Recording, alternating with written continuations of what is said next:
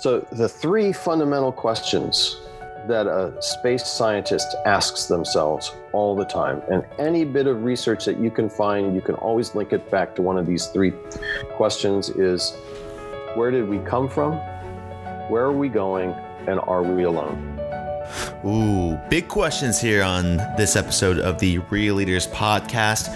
Where the status quo is fake, NASA expands on purpose and leaders keep it real. I'm your host, Kevin Edwards, and that was the voice of the former Deputy Chief Technologist and now founder of Jim Adams World, the real Jim Adams. Enjoy. Here we go. Five, four, three, two, and one. Folks, it's Jim Adams World, and we're just living in it. Welcome, everyone, to the Real Leaders Podcast. I am your host, Kevin Edwards. Across the screen from me today, we have Jim Adams, the former Deputy Chief Technologist at NASA. Jim, thanks for being with us today. Oh, thanks for having me. I really appreciate it, Kevin.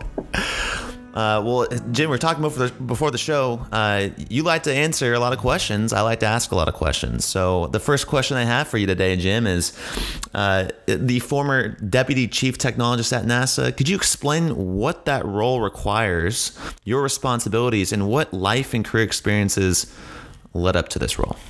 Yeah, sure. So, um, real shortly, the deputy chief technologist at NASA is actually the highest ranking technologist uh, at NASA. The chief technologist is somebody who rotates in from uh, university every two years or so, and uh, and then they they rely on the deputies to be sort of the glue that keeps everybody together and holds the corporate knowledge.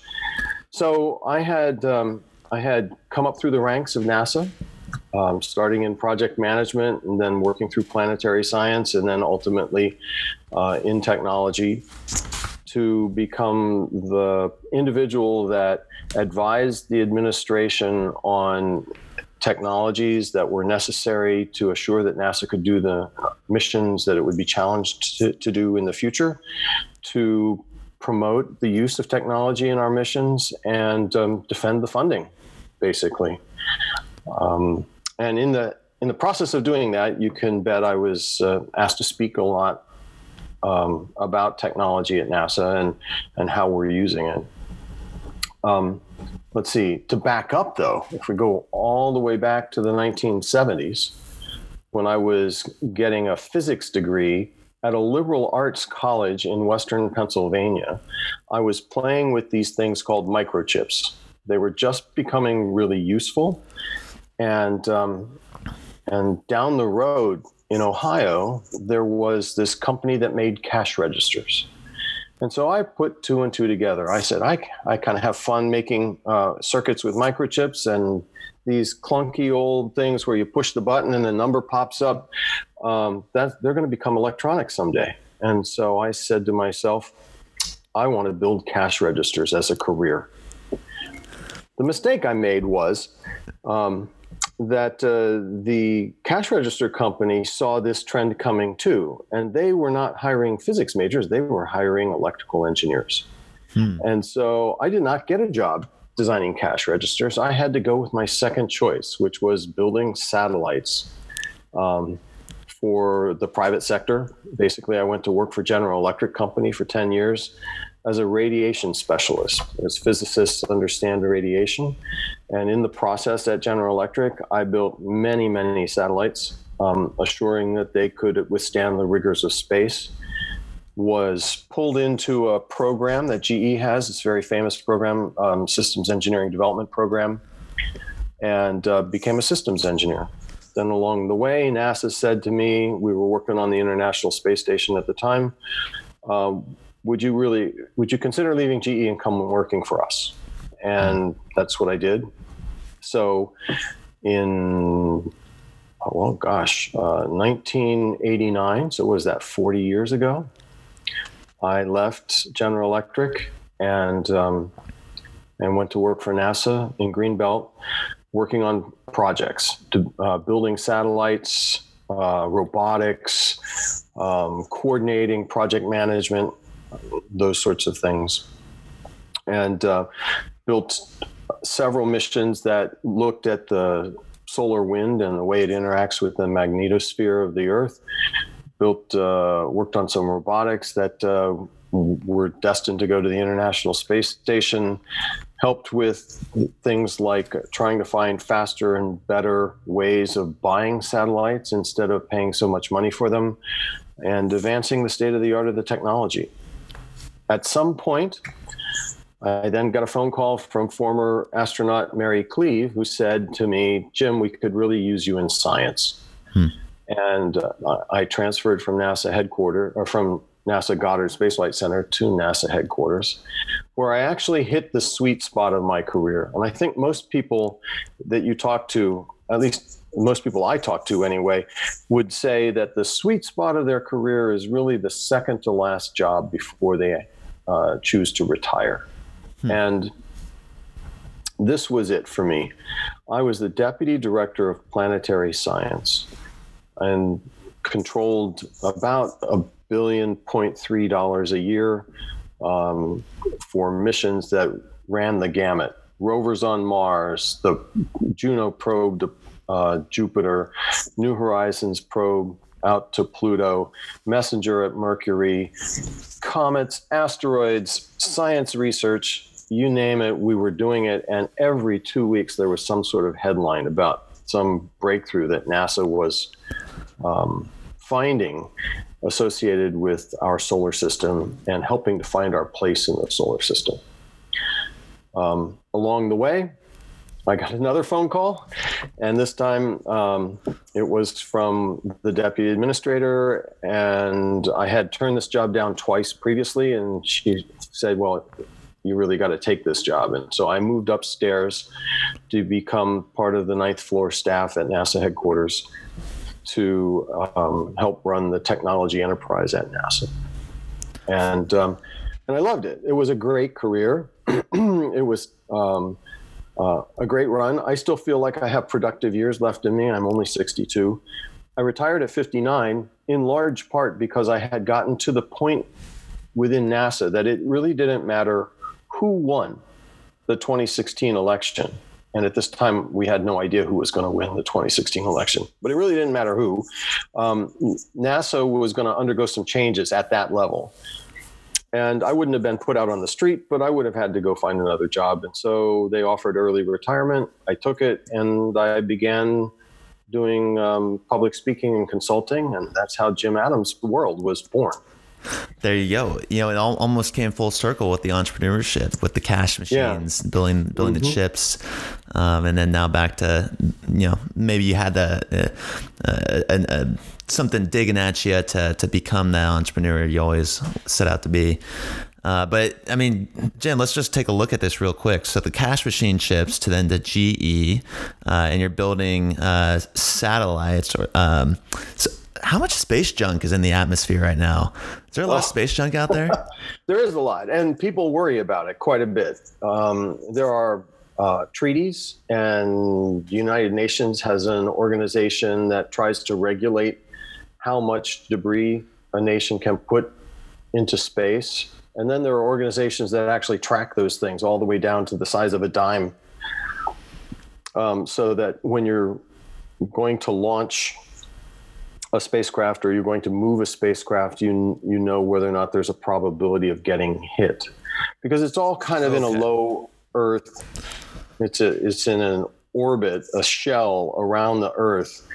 Um, that's uh that's a few hundred miles up. Right? right? The further out you go, the less debris there is, the less likelihood of getting hit. But the the likelihood of being hit in low Earth orbit is becoming very, very high. And it's a thing that the world should should be concerned about. we need to make sure that we, when we send missions into space, that we take care of the debris that it creates. Mm. And there's two ways of doing that. You can either launch it further out into space where it won't harm anything, or you can make sure that it will re-enter and burn up on the way in. Mm. And um, that's really the preferred method is just to send it back down to Earth. Oh, interesting. Yeah, because I, I, guess I don't know. I'm, I guess I'm a little complacent when I say this, but like, why can't we just put all the trash into our space? It's, it's so big, but it seems like it seems like it's really difficult to get the trash outside of that that that atmosphere. The, it is actually, and actually, just getting it off the earth in the first place is really um, pricey and technologically costly. Costly. So, so, so Jim, you went from GE to the NASA, and you work on the satellites, then to NASA, NASA planetary, to Science. then to the headquarters. Yeah. So, and then you said the planetary was the sweet spot of your career.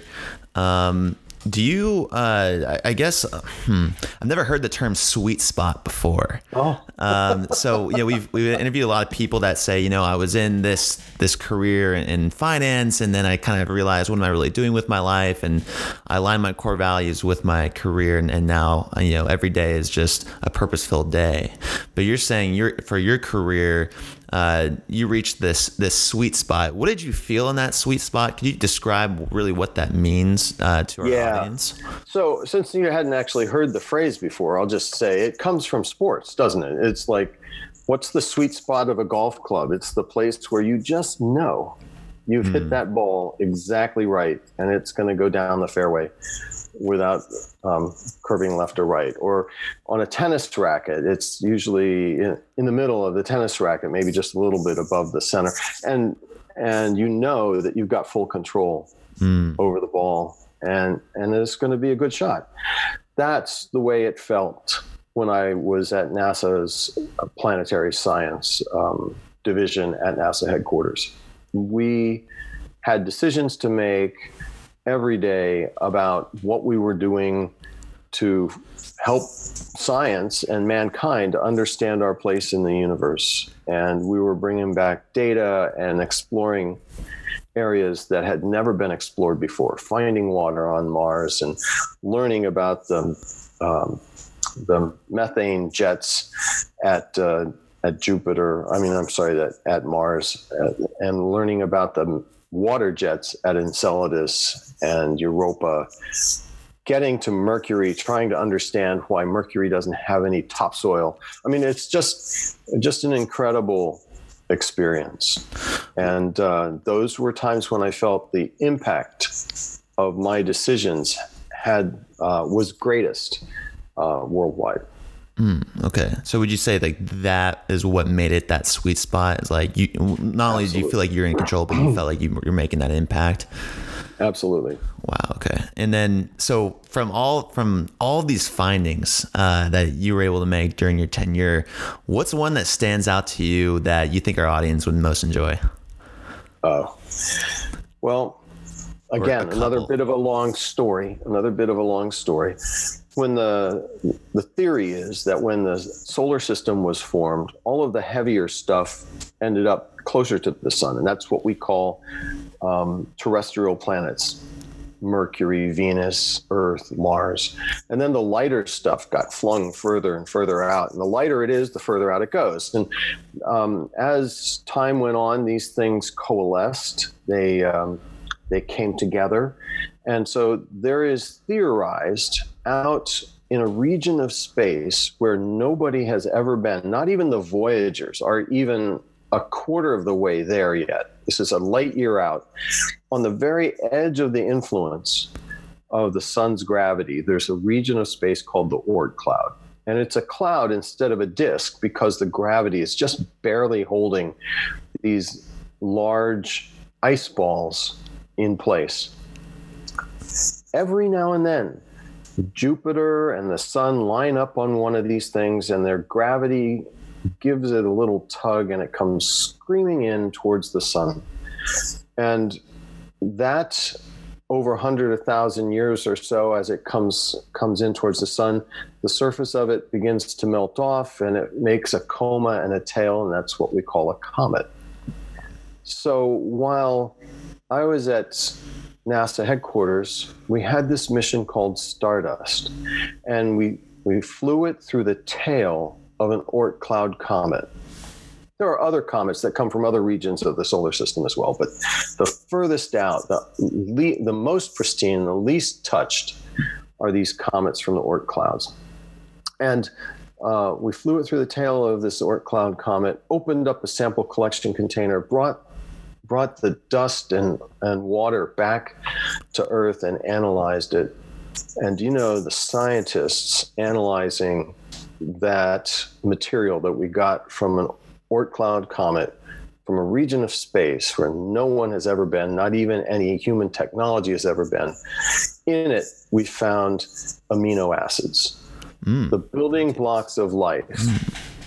are ubiquitous in our solar system.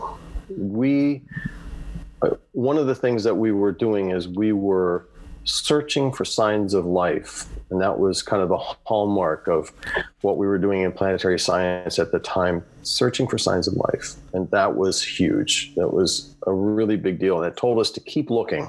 And now in 2020, NASA will fly another rover to Mars specifically to look for signs of life at Mars.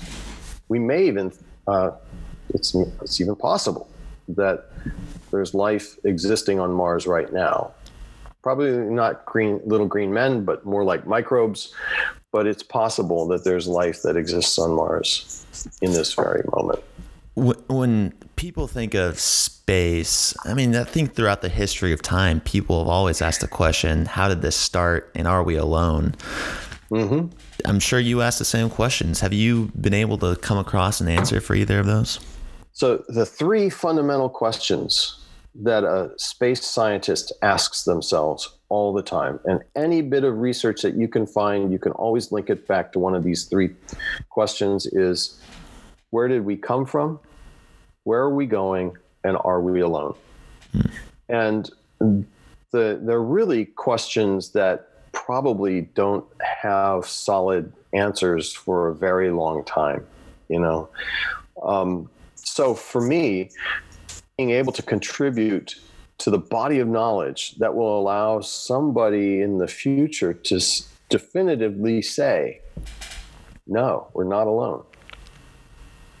That was huge. That was inspiring. That was the reason I got out of bed every morning, the reason I went into work and I don't know if I answered your question. What well, was your question? no, no, you, no, you. Well, you answered one of them. Are, are okay. we alone? Are we alone? Uh, um, but so you know, we don't know yet. Yeah. And, and yeah. where do we come from? I mean, you said you're on Operation Stardust. Aren't we all just Stardust in theory? Yeah. And and yeah. you know, can't I, I mean, at least I was watching another interview with with somebody. I don't know what their role was or even if they were in NASA, but they were saying, you know, these powerful telescopes, we can look all the way back. And since if you look all the way back and then light, like this, something like the speed of light, that you can essentially see the Big Bang because the farther you look back, the farther you look back in time. Um, right. Could you maybe explain that to our audience, and then um, and maybe what you've been able to uh, come across in your experiences? So that's a that's actually a fundamental thing of astronomy, isn't it?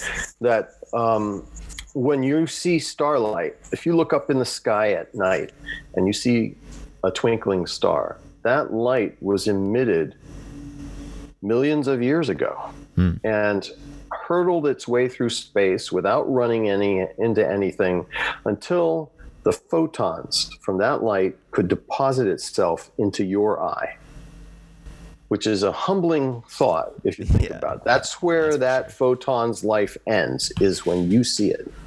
And um, but it, it started millions of years ago because space is so vast. Well, over time, as those photons that were emitted from that star or from any other objects like like a uh, supernova or something like that, um, as they hurtled through space, they shift, and we've been able to prove this. They they shift so that their wavelength is longer.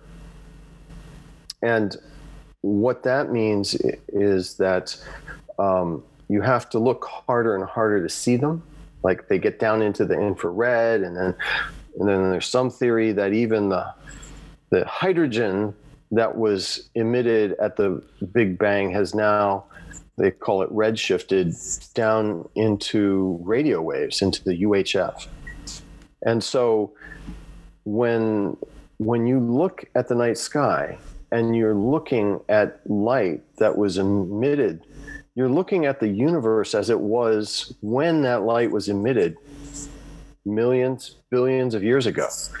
So, really, you said it right. A telescope is a time machine. Hmm. It lets us look back into our own history and try and understand how the universe was at the time that that light was emitted. And there are ways that you can look at this star and say that light was emitted um, much further back in time than the light from this star. Without getting into too much of the details, it's spectroscopy. Uh, you can line up uh, certain wavelengths, and you can you can say that okay, well, this one must be further away because it's more shifted than the than the other, and that gives us a sense of just how vast our universe is. There is a point at which um, you can see back, and and I think the um, the time period. So I'm not an astrophysicist, but I think the time period is like 300 million years or so after the Big Bang, is when the light actually started to occur, when things actually started to emit light, hmm. and so um, in in theory, then you can't really see much beyond that because that's all we're looking at is light. But I wouldn't be surprised if in the future astronomers come up with even um, more inspiring techniques to look even further back in time. But uh, one last thought is that when you hear somebody talk about a radio telescope, that's really what they're doing. They're looking at the light that was emitted long, long, long ago. At the beginning of time, it was light, but it's shifted over time so much that it's become radio waves. And that's what we do with a radio telescope. Fascinating. So, all those stars that I'm looking at in the sky are essential like galaxies that looked that way millions of years ago, and that photon finally reached my eyeball, and that's where it ends. It's a really humbling statistic. It's a really humbling thought to think about. Um, Jim, have your experiences at, at NASA uh, made you develop a, a more of a purpose in life? Uh, has it maybe shifted your perspective on life at all, and, and how so? Well, hmm, um, a purpose. So I, I think you know all of us want to understand our relevance. Mm-hmm. And my experience at NASA has been one of those things that enabled me to to see how we as a society, as a, as as a species, fit into the grander scheme of things, and it's tiny. Yeah, we are minuscule. Um, it also kind of pulls on your heartstrings, you know, for those of us that are searching for God you know it's it's one of those things where you know how could all of this have just simply evolved. It, it it's so complex. Just mm-hmm. just the human anatomy is is so complex that you you begin to question those um, theological and philosophical things. In the meantime then you send another rover to mars and look for for water and methane and and that sort of thing. But um, but you know, I think all of us want to be whole human beings and not simply just, you know, a rover driver on Mars. We want to understand why we're here. What's our purpose? Mm. And uh, I think NASA really did do that for me. I think that's one of the reasons why NASA inspires so many people. It's mm. not just about the rockets taking off or the rovers landing on on Mars or or exploring uh, you know, spacecraft exploring Jupiter it's really it it inspires us to think much bigger than ourselves and uh, and we ask ourselves big questions then. Yeah it's uh, it's something to think about too. I mean that's yes it's very humbling but too we're so minuscule in this galaxy. I think i saw mm-hmm. a photo of uh it was uh, our galaxy with Earth and our galaxy without Earth, and it's the exact same. it, it, it, doesn't matter, you know. It doesn't yeah. matter. Um, but the the question that you proposed, where are we going? That's something I'd love to dive into right now, and and that's when I think of where we're going. I've been at a couple prestige conferences uh, around technology uh, mm-hmm. and AI and AI avatars uh, and space robotics. Um, how how have you uh, seen AI uh, be immersed into NASA? Um, and what are some of the things that you either are excited about or maybe a little afraid of? So um, I don't fear AI, by the okay. way. You know, I know there's a there's a lot of folks out there that that are concerned that AIs are going to take over the world and um, humans will uh, lose their um, position at the top of the food chain, you know, that sort of thing. I, I don't worry about that. I, I honestly think that um, we're inventing these technologies. The technologies will serve us, and um, and we will uh, adapt to the ways those technologies serve us. I mean, if you take a, if you take for example, um, driverless cars, we're ways away from being able to just hop in a car and say, take me to the grocery store. Mm. But we'll get there someday. And uh, as time moves forward, not only will the technology evolve, but so will we. We'll adapt to the way that we use technology. Used to be, um, homes didn't have central heating and thermostats. If you needed the house to be warmer, you put another log on the fire. And now uh, we've adapted. We we bumped the thermostat up a few degrees, right? Mm. So it, I, I think that we will adapt to the utilization of technology. Where are we going? Um, I think that's a much bigger question. I I think that again, we are moving forward at an exponential pace that's never been um, seen before in terms of our technology development, but also our ability to accommodate it. Mm. And I think at the at the at the forefront of all of this is really living better lives. And um, so we're looking backwards now, and we're saying, "Hmm, what have we done to this planet? What are we doing to those people next door who don't have enough food to eat, you know. And I, I think at the center of it all is our heart. I think at some point we will begin to realize that it isn't about bottom lines, it isn't about just sheer technology. It's about the evolution of the human heart so that we begin to understand that we're all in this together. Yeah, definitely. And, and that's something that um, Jimmy, for uh, I was just saying, and that's something that um, you know I've been figuring out from a lot of these different guests we've had on the show. We we interview a lot of different people in a, an impact space, uh, for profit mm-hmm. companies or nonprofit, not for profit companies that are trying to find a bigger meaning, a bigger purpose, and uh, measure the triple bottom line: people, planet, and profit versus just absolutely just profit. Yeah. So that is an interesting take. But before, and I want to come back to this, Jim, but I, I want to stick on tech really quick because I find this really interesting. So you say you're not scared of AI, and so I'm not. I, I'm I'm thinking AI from what I saw uh, okay, how about this, Jim? So ni- you said 1979, you're graduating college, um, and you're going to insert a chip into a cash register. Yeah. Now we're just paying with our mobile phones. Yeah, well, there isn't even a, such a thing as a cash register now, right? Yes, yeah. Unless you go to uh, Tito's Taco Shop just down the block from me. Yeah, right. And they're cash right. only.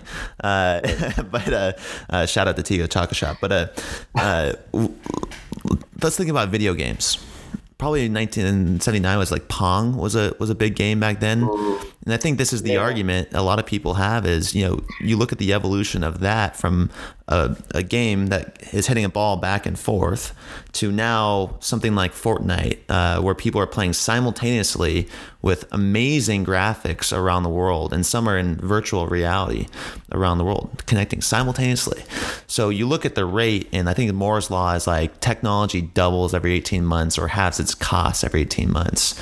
And then you think about how long humans have been here, let's say like 7,000 years since the first cave painting or, or art that we can find in the ground.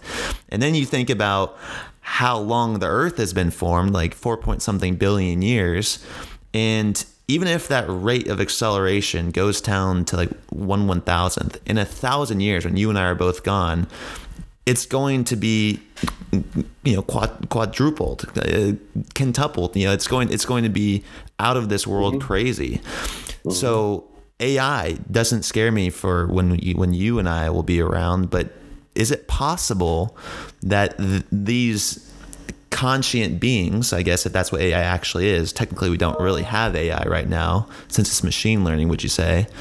But could you say that maybe where are we going is in the form of a cyborg or in a form of uh, maybe not even existing or AI is taking over? Is, is that a possibility?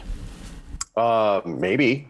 I mean, my mother has a uh, has a, uh, a pacemaker and two titanium knees, mm. and that we think that is commonplace, right?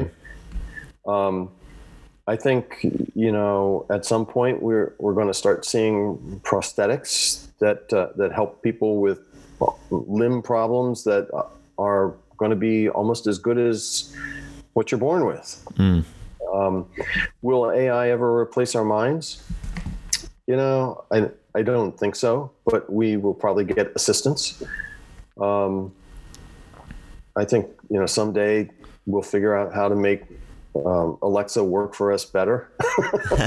you know, um, but I but I think that that's uh, that is the evolution, and it is not just the evolution of the tech view. I mean, we we tend to fear things we don't understand, but we're going to evolve too as that technology evolves. And yeah, we'll be challenged to evolve fast. Mm. Will we ever hit a plateau? Will the tech ever level out for a while? Might.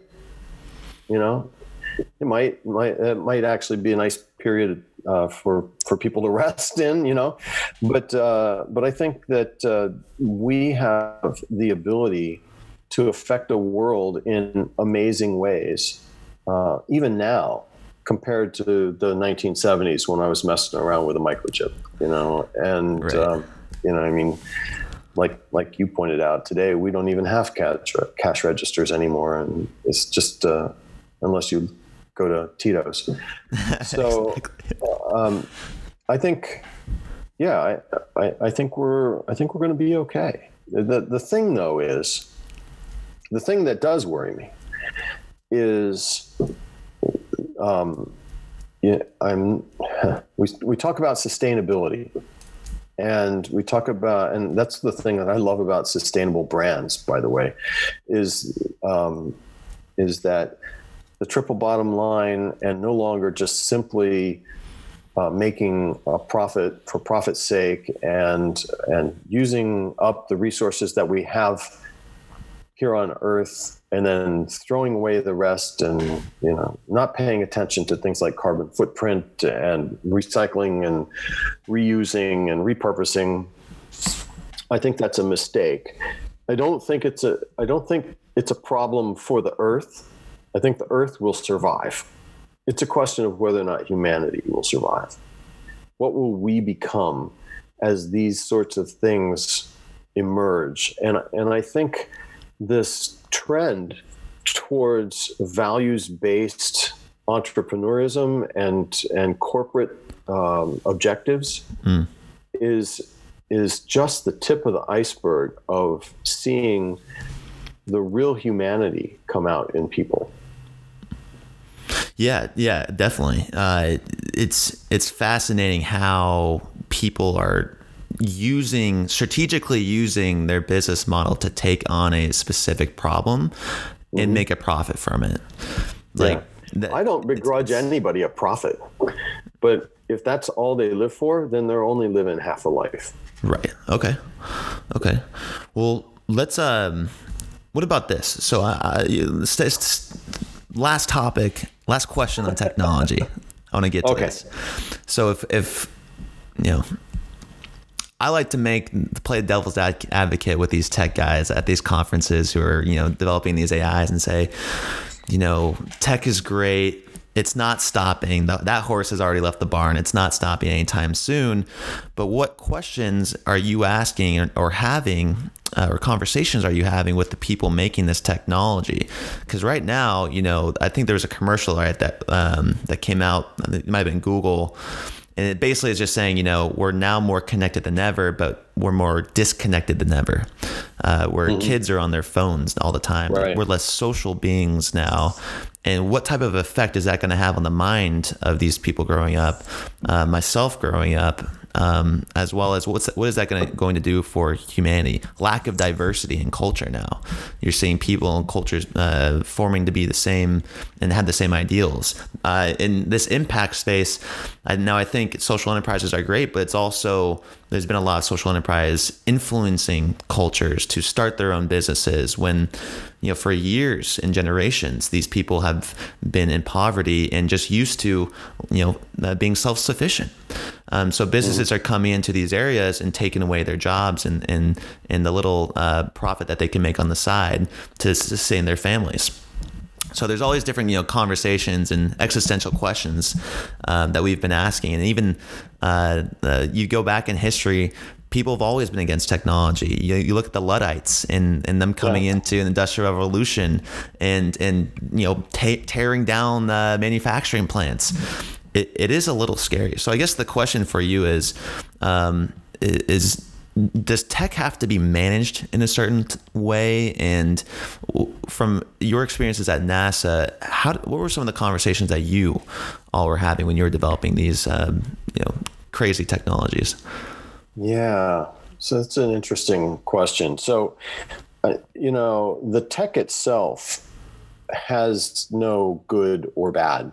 Right. It's really how do the people that in, that uh, make uh, right. that adopt the tech um, use it, and and so I I feel pretty strongly that um, that we will get to a point where, um, well, yeah, I, where where our values have to take preeminence over mm.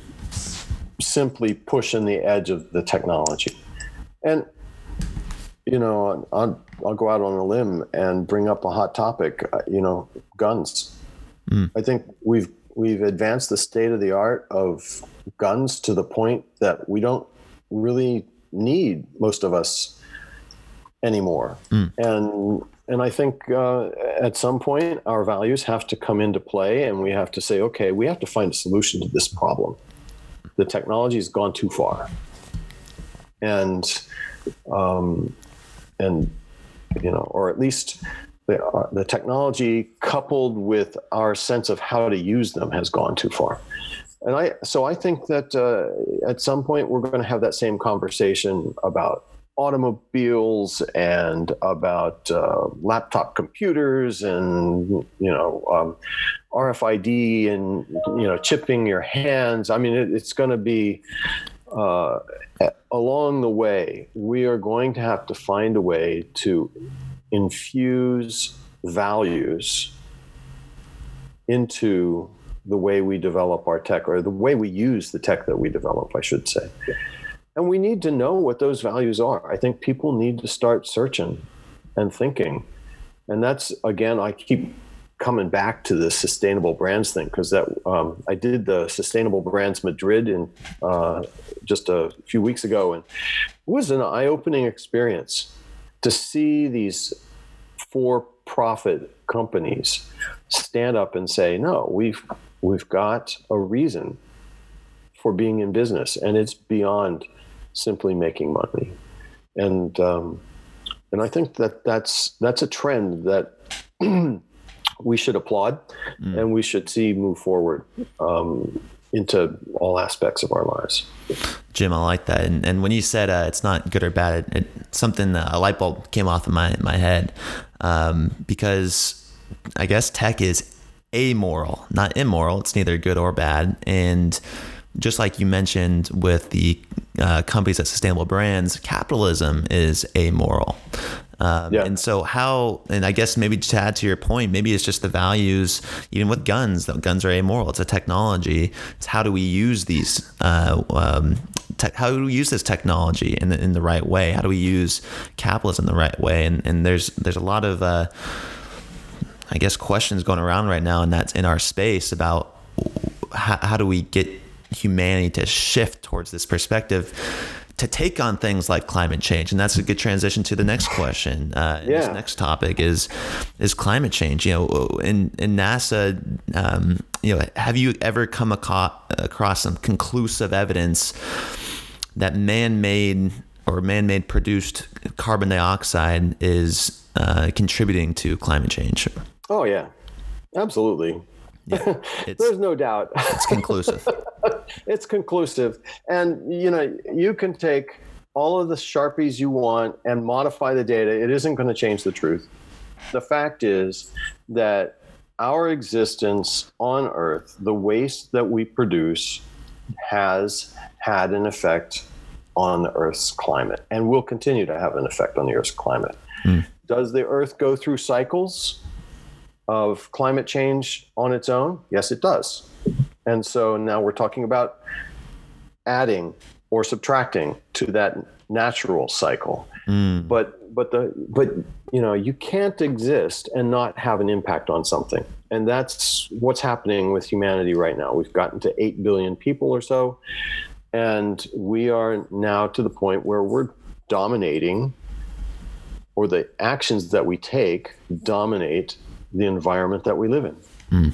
So the question is, what are we going to do about it? You know, if humanity suddenly just ceased to exist, the earth would recover. Right. The earth the earth will be fine. It's a question of will we continue to exist? Mm. And um, well, there are some that would point out that there have been five major mass extinctions over the existence of life um, on on Earth. We've never been around for any of them, but we may be um, looking at uh, at the sixth coming down the train tracks at us. And so I, I think going into um, business, going into um, technology, and thinking through your impact on the uh, on the environment and what it means for the existence of humanity is extremely important.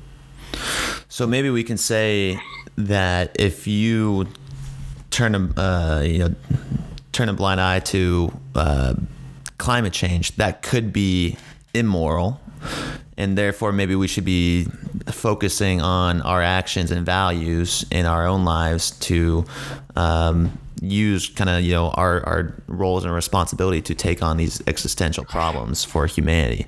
I mean, if you have five extinctions, um, and and we're not aware of uh, kind of our actions, and then, like you said, every everything you do, you can't live on this earth and not have an impact. Um, right how, how do we shift our mindsets to take on these problems? And that's an interesting question. I think that's a fair question too. Um, yeah. yeah. So, so, for this climate change, uh, is this something that's going to be reversible? I mean, I, I interviewed an impact investor, and he was telling me, he's like, you know, I had a theory that capital markets could take this on, and here I am. This is you know 15 years ago, before this was even a thing. Now we mm-hmm. have more money than ever going into um, the impact on society or environmental change, and yet we have more problems now than ever. Yeah. So do you think, Jim? I don't know if you're uh, big into the data or research at all. I, am not either. Uh, but do you think this is something that we can turn around? So, uh, just to qualify, I'm not an expert, but I'm speaking okay. as a yeah. as a private citizen. I think that we all must take it on, mm. and and That's the, the challenge to each of us isn't necessarily to stop global warming, to stop climate change, or or any of the 17 United Nations Sustainable Development Goals, right? The the the challenge to each of us is to begin to make a difference like right now in what you're doing, right? Stop buying so many water bottles hmm. right? Um, start start buying brands that that are sustainable start making decisions to walk rather than hop in your car and drive a quarter mile to the dunkin donuts there's there's all kinds of things that we can do to begin to change our lifestyles like right now and the problem that we have is because we're so smart because we have this ability to see forward so well we see the whole picture and it's daunting. We see the the the landscape rolling out in front of us, and the world is warming up, and the ice caps are melting, and the Amazon's on fire, and and you're like, you know, what is my one little thing going to do? Well, it's a start, mm-hmm. and it's a it's a change in attitude, it's a change in heart, and it sets an example for the people that come behind you. Uh, a lot of the arguments might be let's let's put more cash flow and money mm. into mm. these impact investments. Um, uh, I guess an argument would be for space exploration, you know, why are we exploring Mars when we have a planet to take care of? And like my theory is like, okay, well, space exploration is what we need because we need to understand where we came from, how we do things. But what's your take on this? I mean, a lot of money is going like Virgin Galactic just launched. Uh, we're going to Mars with uh, SpaceX. Uh, what's your theory on uh, kind of how capital markets uh, and investments should be um, directed towards to take on this existential yeah. crisis? So um, I'm not a finance person, right? And I and I know that um, the globally the the space market. Um, this would have been in the early 2000s. Was at about 300 billion dollars a year. NASA's piece of that was just teeny tiny. Um, the biggest piece, it, uh, taking away the Department of Defense, was really commercial communications. Mm.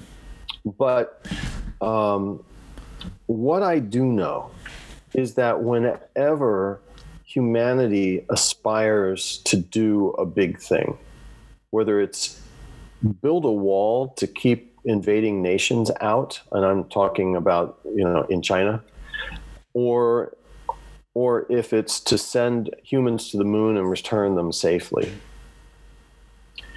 that those are big hairy goals that they require hundreds of thousands of people all working together.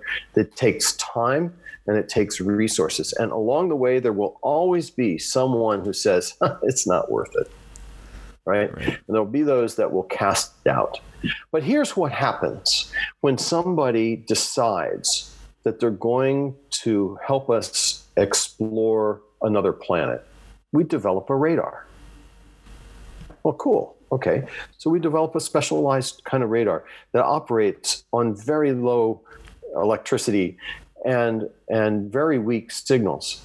And you know that the Jet Propulsion Lab, working with the um, FEMA, Federal and uh, Emergency Management Agency, mm.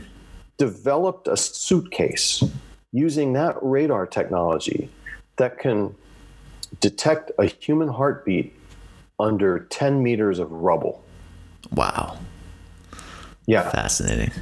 Space exploration is littered with these kinds of stories. We call them spin offs. Mm. We were trying to figure out how to assure that the astronauts would get the right nutrients as they were in space. And we isolated a, um, a protein, I think it was.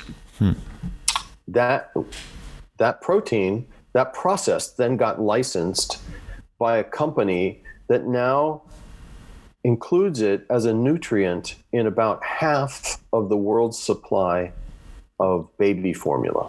Hmm. so around the world, children are being fed better because we were investing in space exploration. The original mammography machines were uh, updated based upon detectors that that we invented for the Hubble Space Telescope, so that they could get better uh, diagnosis for women earlier and better diagnosis for women with breast cancer. Um, there's thousands of these kinds of stories that have been documented, and I'm sure hundreds of thousands that have not been.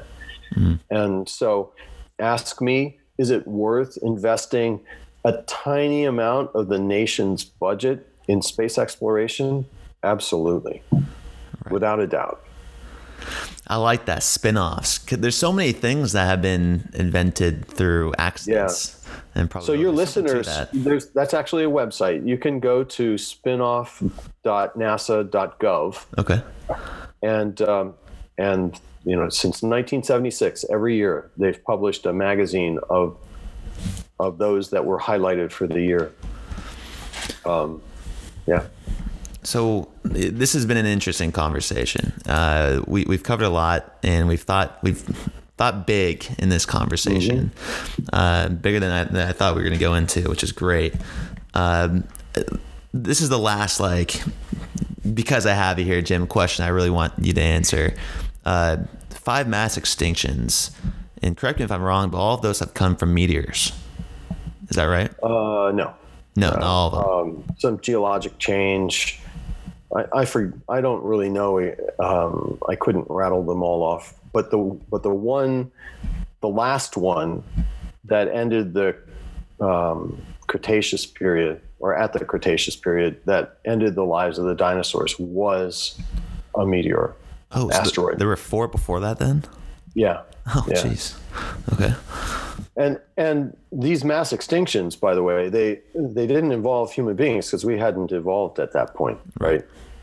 Um, but but you can go, you can actually look up the the five mass extinctions, and it'll tell you what happened and or what we believe happened and what form of life ceased to exist uh, as a result. But but the last one was the one that we all know about the dinosaurs. With, with the dinosaurs, okay. yeah. Well, I was just going to ask you because uh, there's like a point in time in history where like there's a gap of like 7,000 years and 9,000 years where you have um, record of mankind and then everything just drops off and then 9,000 years later just pops up.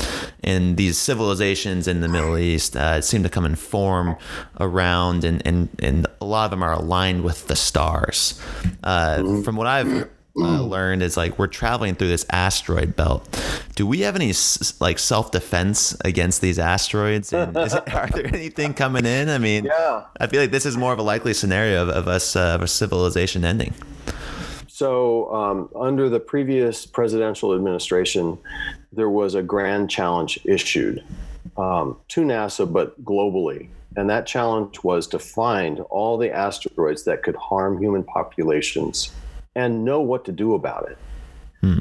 And so NASA is continuing to work on that. In fact, the NASA has um, has a planetary defense officer. It's cool, t- cool job title, right? Yeah. Um, but we've cataloged all of the, um, as best we can tell, all of the um, planet killing asteroids that are out there. So, you know, an asteroid that's so big could, you know, just totally annihilate the Earth.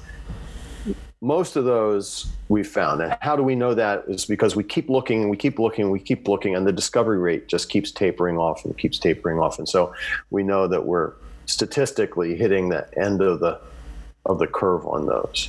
Mm. But there are still 100,000 or so statistically speaking, asteroids out there, potentially hazardous asteroids out there that could take out a city.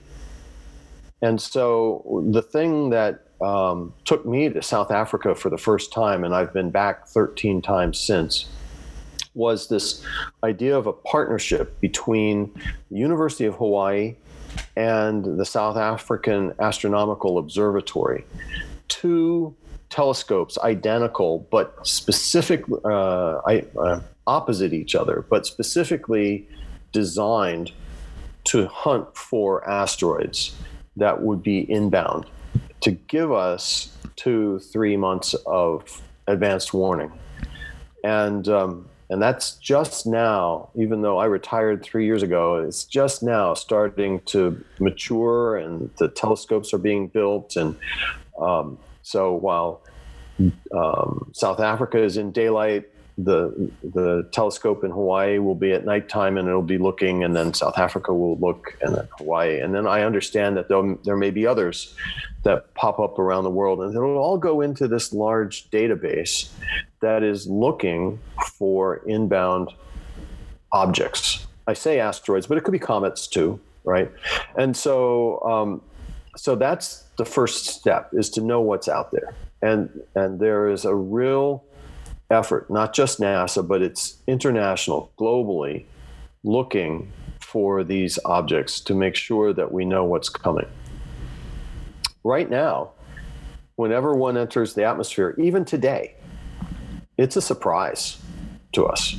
We don't have the advanced warning that we would really need like like you would if there was a hurricane coming or a tornado there's there is not that advanced warning um, for uh, uh, for inbound potentially hazardous objects.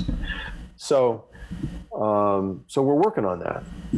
The United Nations, step two, has set up an organization to get nations together to figure out what to do in the event that we find one that's inbound. I can tell you at the moment, there's we don't there isn't anything uh, that you have to worry about. You know, um, people will say, "Oh, you know, there's this asteroid and it's coming around in you know in 30 years, and there's a possibility it might hit the Earth." Well, yeah, there's always a possibility anything might hit the Earth, but the bottom line is that um, those things as you get closer and closer and you refine your observation more and more, you begin to understand that it, they're a near miss. A near miss is defined at like a million miles. Mm. So um, there have been a few close calls. There has there there have been large asteroids that came inside the orbit of the moon, even further inside the orbit of the geostationary spacecrafts that communicate with us. So um, that's at 22,000 miles, and the closest one I remember was at 17,000 miles. Um, but that's um, that's the rare exception, and uh, it's not a thing that I would uh, lose any sleep over. But there are people looking It's a long-winded answer. no, that's great. Well, I think what I got from that is it's nice to hear that this is a global effort, like a global combined effort. You're talking about South Africa and, and countries. I think everyone likes to see countries working together, um, you know, around the problem that affects us all. I think that's why, you know, people enjoy the Olympics so mm-hmm. much. They're able to see everyone together and maybe competing for a goal, but you know, all on the same stage. Um, yeah. NASA uses people from all over the world, uh, especially to, for their, our space mission when we went to the moon. We had uh, scientists from, I think it was Germany and, and many other countries. Um, what can business owners take from, you know, learn from NASA uh, in terms of uh, diversity and inclusion? Yeah, yeah. So, um, number one, I, I, wouldn't necessarily say that uh, when we were doing Apollo and Gemini that we were the epitome of diversity and inclusion. We've learned, NASA's learned the benefit of diversity and inclusion over the years as well. I mean, you just have to go back to the movie Hidden Figures if you've seen that. If you haven't, I would encourage you to go see it. Right. It's about computers, people that people who were called computers that calculated the trajectories for the original astronauts and they there were several black women in Virginia that um, computed the first trajectory and um, and had not gotten their due, you know, yeah. for their contribution um, to human spaceflight. So, um, so I would say that um, that's been a journey for NASA as well. But we we recognize now that if you cut out a segment of the population, if you don't include women in the diversity of your team, you're only tapping into half the innovation that's available to you. Right. People think differently. The diff- the thing about diversity is not to check a box, but it's to assure that we get the perspective and the ideas that are fresh that are going to keep you out in front and keep you pushing the edge. Definitely. Well, Jim, it's it's been a pleasure having you on today. I'm really excited you're able to come on. Um, again, you know, it's it's your world. We're just living in it, and you know, it, uh, I'm just really really fortunate that we are able to talk because you know most of my conversations, Jim, are, are I wouldn't say just with business owners. They're fascinating business owners, but rarely do we get to ever have someone from NASA with your experience. So for that, we thank you. Mm-hmm. Uh, it's been my pleasure too we've covered a lot today. We've covered your career path, uh, starting with the chips uh, for the cash machines, to GE, to NASA Planetary, to NASA uh, satellites, and uh, and NASA NASA headquarters as well, um, in the sweet spot of your career. Uh, we then covered a little bit about climate change, technology. Uh, Jim's not scared of it. I might be though, um, and, and, and, then a little bit onto diversity and inclusion to follow that up.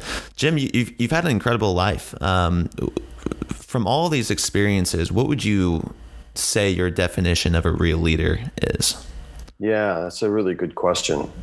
Um, first off, I'll say I, I have been, it's been a privilege to have had the job that I had to serve the people of the United States in the way that I did. Um, it, uh, and it's, uh, you know, I've had an incredible life. It's not over yet. I'm still I'm still kicking.